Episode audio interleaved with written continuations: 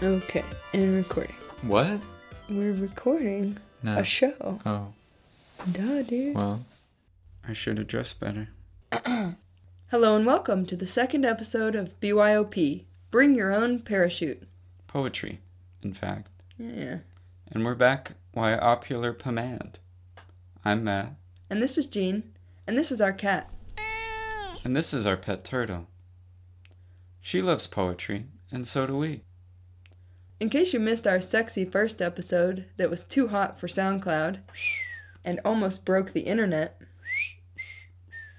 the link is below in the metadata. I think it's fair to say that our first episode shocked the poetry world. It is fair to say that. Because it was shocking. Yeah, it was shocking. I was shocked. I was also shocked by how much touching fan mail we got, which we really enjoyed. And suggestions and ideas, if you have them, are also welcome too. And here's a new assignment for you. If you like the show, you can share it and subscribe to it. But why? Why should you subscribe? Well, to hear handpicked poetry from around the globe. And because it's the only poetry podcast co-hosted by a cat and a turtle. On each show, we'll hear from some dead poets and some less dead poets. Then we'll also be joined by a special guest. And of course, you'll get to hang out with us. And you get great offers from our sponsors. Today's show is brought to you by Softness. Is life rough? Try Softness.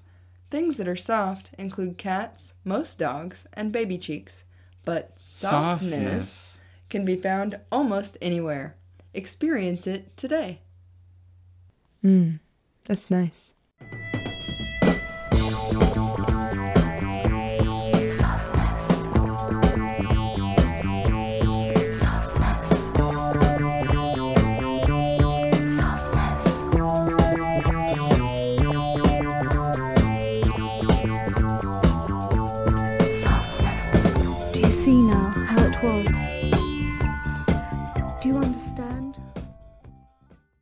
Today on the show, we're going to read a couple of poems by the poet Yusef Komunyakaa.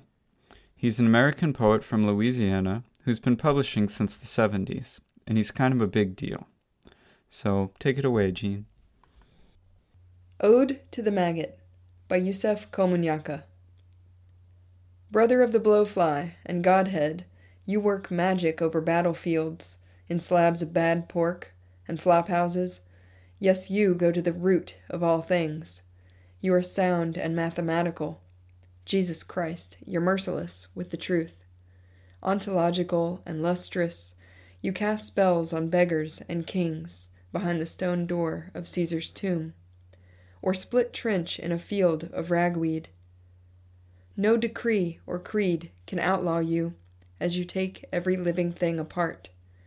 Little master of earth, no one gets to heaven without going through you first.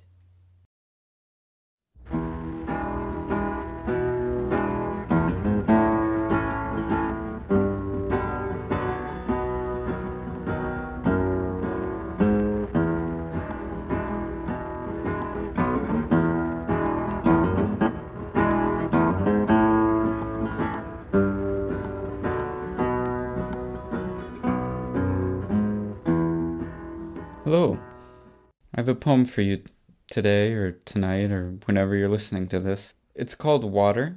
It's by Ken Edwards, who is a British poet, and it's from a book of his that's coming out this year, which is called A Book with No Name.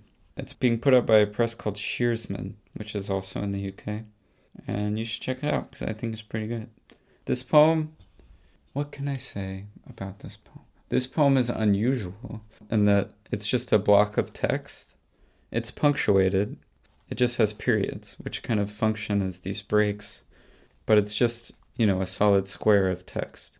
Again, this is Water by Ken Edwards. Water. It is a belief. Everybody is entitled to it. It is a belief system. It underlies everything, but it is undetected. There is all to play, for it is an entitlement. It plays gently, it quenches. It plays, and the play of it is endless. It is a system. It is a system that quenches itself. But this system is endless, It is energy. It's undetected, but it's behind everything. It is hidden. It is behind the walls. It is underground, sleeping there. It is inside of us. Can you hear it? The moon tugs it. Are you listening to it? There it goes again. Listen. It is hidden on the moon. It really is something. The energy is really something. It is something everybody knows. It is something everybody knows, but it's unknowable. It is hidden on the moon, and it sublimates on Mars. It escapes into deep space. We get it from deep space. We are made of it, and we are unknowable. We are moving. Who can know us? It swirls and eddies. It takes the forms of torrents, vortices, and whirlpools. It has a transcendental element. So salts form in it. And we move with it as we form. It is key to the landscape. We say it transcends. It can't be contained. The domes are full of it. The tanks overspill. It's in the pipes. It's in the cesspools, gutters, drains, and pipes. But it can't be contained. It's coming through the pipes, but the pipes can't contain it any longer. It's coming from upstairs. It's coming down the walls. It's coming down everywhere. Where is it coming from? We don't know where it's coming from. It finds its own way.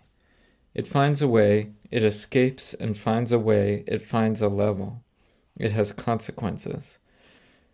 It finds its own way down. We can't tell the consequences, where it all comes down. It soaks muslin and leaves traces. The floor is soaked with it, absolutely soaked. It leaves damage in its wake. Damage is formed by it.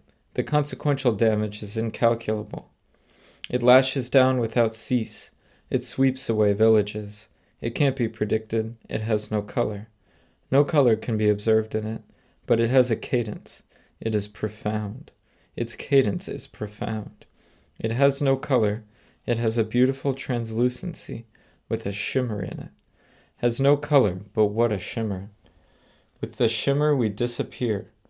We disappear into its profundity, into its vast depths. We are engulfed and disappear forever. We call it the ocean, but it lives in a glass.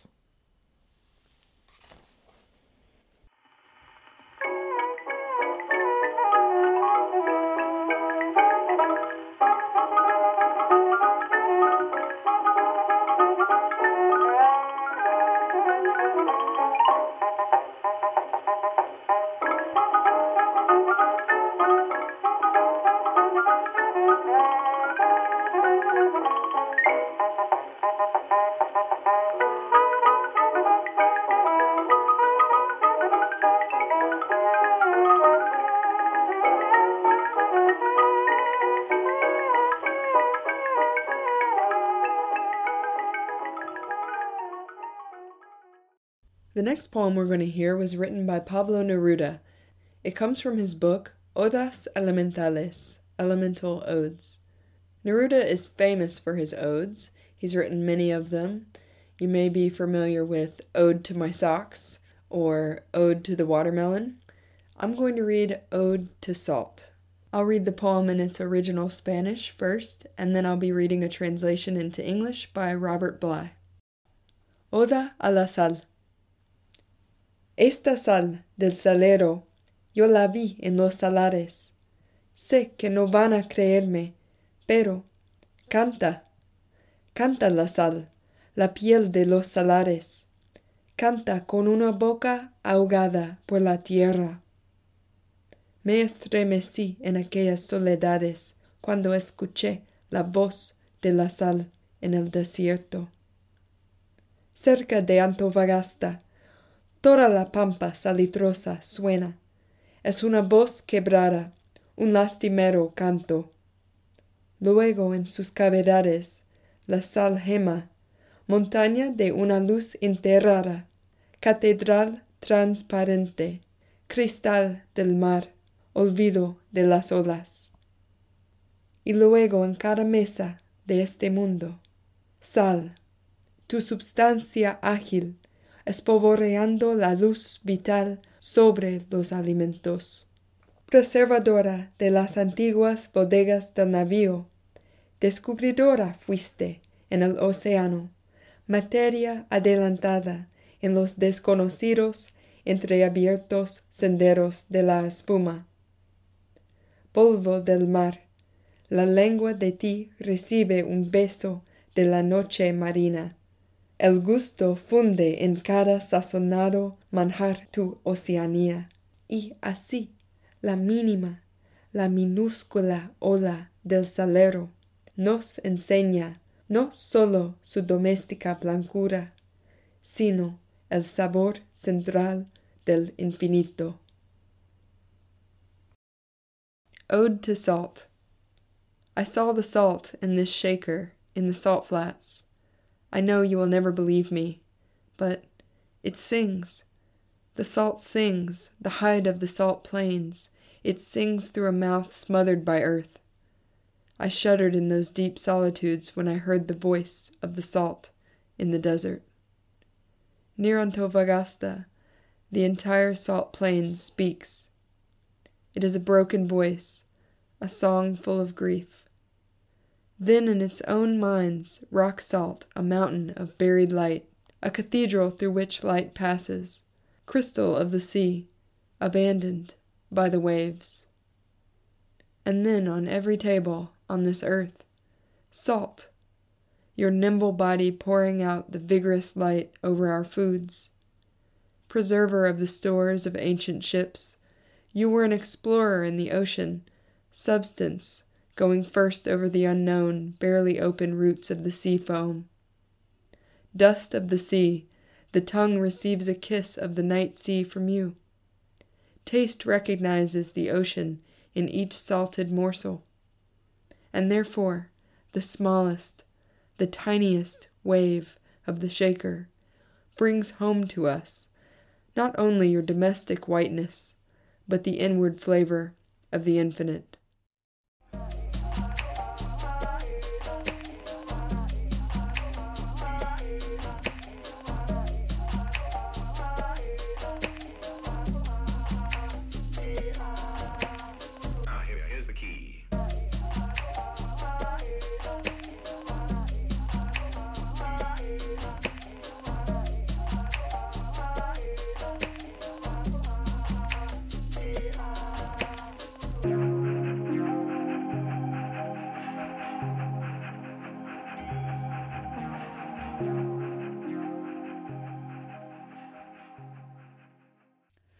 Greetings, fellow travelers.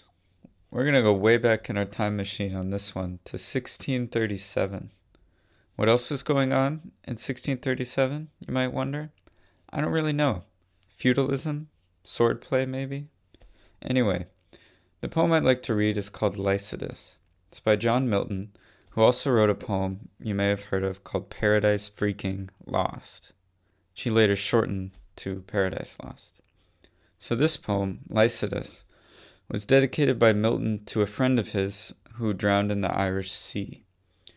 Milton calls it a monody, but we would probably think of it more as an elegy today. So at their simplest, both are poems where one person laments another's death. So the poem itself is almost 200 lines long, which is too long to read here. So I'm going to read what I think is the best part, lines 133 to 158, and I hope you enjoy them enough to go read the whole poem. Lycidas. Return, Sicilian muse, and call the vales and bid them hither cast, their bells and flowerets of 1,000 hues, ye valleys low, where the mild whispers use of shades, wanton winds, and gushing brooks, on whose fresh lap the swart star sparely looks. Throw hither all your quaint enameled eyes, that on the green turf suck the honeyed showers, and purple all the ground with vernal flowers. Bring the wraith primrose that forsaken dies, the tufted crow-toe and pale jessamine, the white pink and the pansy freaked with jet, the glowing violet, the muskrose and the well-attired woodbine, with cowslips wan that hang their pensive head, and every flower that sad embroidery wears. Bid amaranthus all his beauty shed, and daffodillies fill their cups with tears, to strew the laureate hearse where Lycid lies, for so to interpose a little ease. Let our frail thoughts dally with false surmise, ay me, whilst thee the shores and sounding seas wash far away, wherever thy bones are hurled, whether beyond the stormy Hebrides, where thou, perhaps under the whelming tide, visitest the bottom of the monstrous world. So, personally, I like this poem more each time I read it. I like the way it turns grief into all these different things. There are flowers, mythic figures, places from all over the world. It really builds something that's completely its own. Also for its time, the line length variation and rhyme irregularity are pretty odd. About 100 years later, the cranky white guy critic Samuel Johnson, who we know better as Dr. Johnson, he thought this poem was a mess. But I think the variety in it makes it age a little better. I think it reads better to a modern reader. Anyway, to summarize, Dr. Johnson was wrong, Lycidas is for real, and I hope you enjoyed the time travel!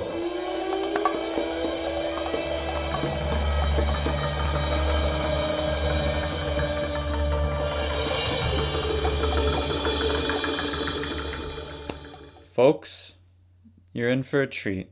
We have a real special guest in the studio today with us. We are very happy to have poet, novelist, and playwright Cesar Vallejo with us today on BYOP. He's going to be reading poems from his book Los Heraldos Negros, or in English, The Black Riders, which was published back in 1919. By all accounts, an incredible book. I'll just add that Cesar was born in Peru, though he's lived in political exile most of his life, mainly in France, and he's widely considered to be one of the most important poets in the 20th century. So, here we go. Godfather of Surrealism, Prince of the Avant-Garde, your friend and mine, Cesar, welcome to BYOP. Hola, buenas tardes. We're very happy to have you here, but before we get started, we heard something about you and we just want to clarify before we go on. Pues, antes de comenzar, hay un rumor que queremos aclarar. Rumor? So, I'm not sure how to put this. We heard that you were dead. Is there any truth to that? Se dice por ahí que usted ya está muerto. ¿Es verdad? Pues no, aparentemente no. Aquí estoy. He says apparently not. Ah, well, great. So that's good enough for me. Let's hear some poems.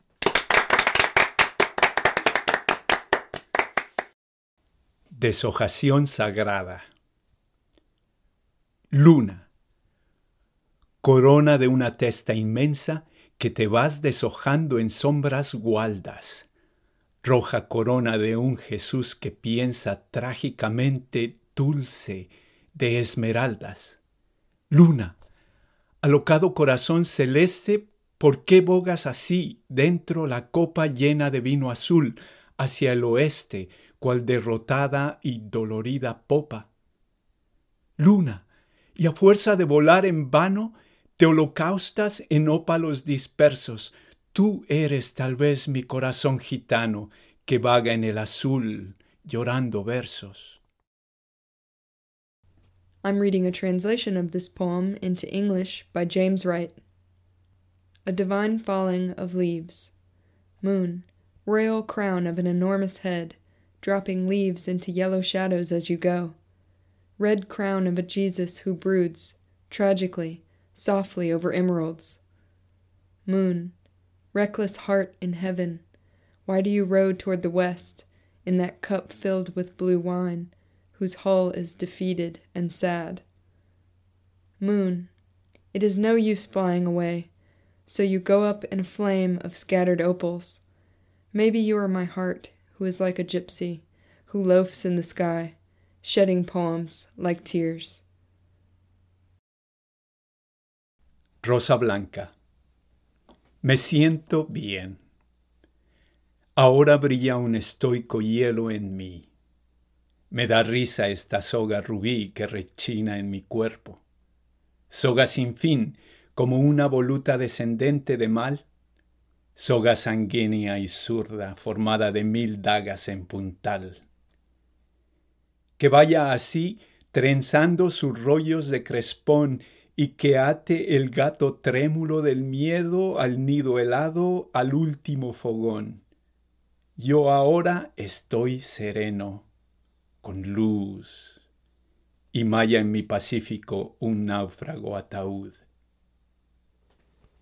White Rose. I feel all right. Now a stoical frost shines in me.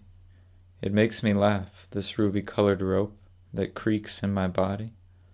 Endless rope, like a spiral descending from evil. Rope. Bloody and clumsy, shaped by 1,000 waiting daggers. Because it goes in this way, braiding its rolls of funeral crepe, and because it ties the quivering cat of fear to the frozen nest, to the final fire. Now surrounded by light, I am calm. And out on my Pacific, a shipwrecked coffin. Wow. That was excellent. I'm gonna throw down a little Spanish. Gracias, Cesar. De nada. That was wonderful. Gracias a ustedes. Thank you so much for coming. Wow. Glad you can make it. I'm glad you're alive, and thank you so much for stopping in. Gracias. Yeah, gracias.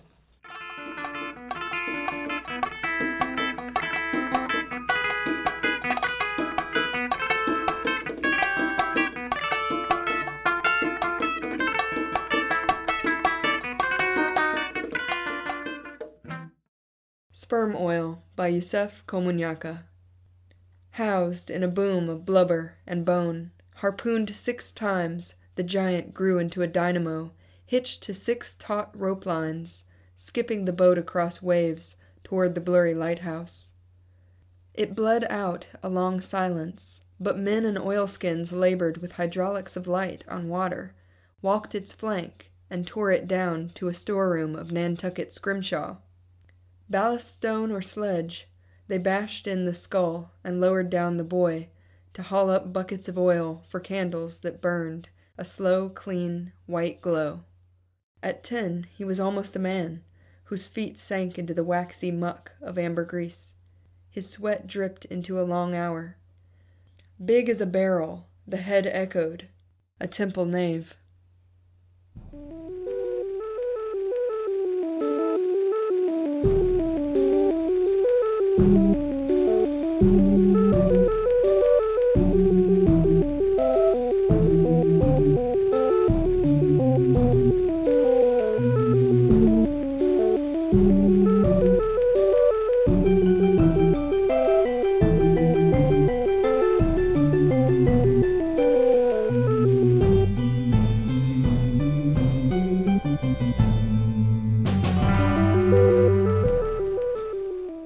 That's it for today, folks. Thanks for listening.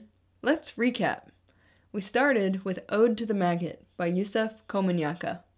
Then Matt read Water by Ken Edwards, which was a hell of a lot of fun. I had a good time.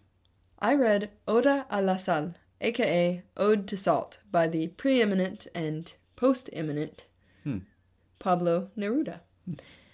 I don't know what that means, but... Yeah, me either. Next, we kicked it old school with Lycidas. Hit it, Matt. The Laureate Hearse Where Lycid Lies by John Milton. Our special guest today was Cesar Vallejo, who looks great for 124 years old. I was really surprised. Last we heard, he's headed to Paris, and you can look him up if you're there. Cesar read Deshojación Sagrada and Rosa Blanca. What a sweetheart. Then Jean read the poem Sperm Oil by Yusef Komunyakaa, which was kind of gross. And kind of cool. Yeah. Our pet turtle and our sponsor would like to remind you to try softness. Soft things include lamb's ears and velvet. Enjoy a little softness in your life today. We've gotten pretty good at that. Well, time to roll the credits. BYOP is produced by us for you. Our cat answers the phones, and our turtle handles the catering. DJ Natural Flavors selects the jams. For complete poem and track listing, check the metadata, bruh. It's all there. Yours truly, Gene. And Matt.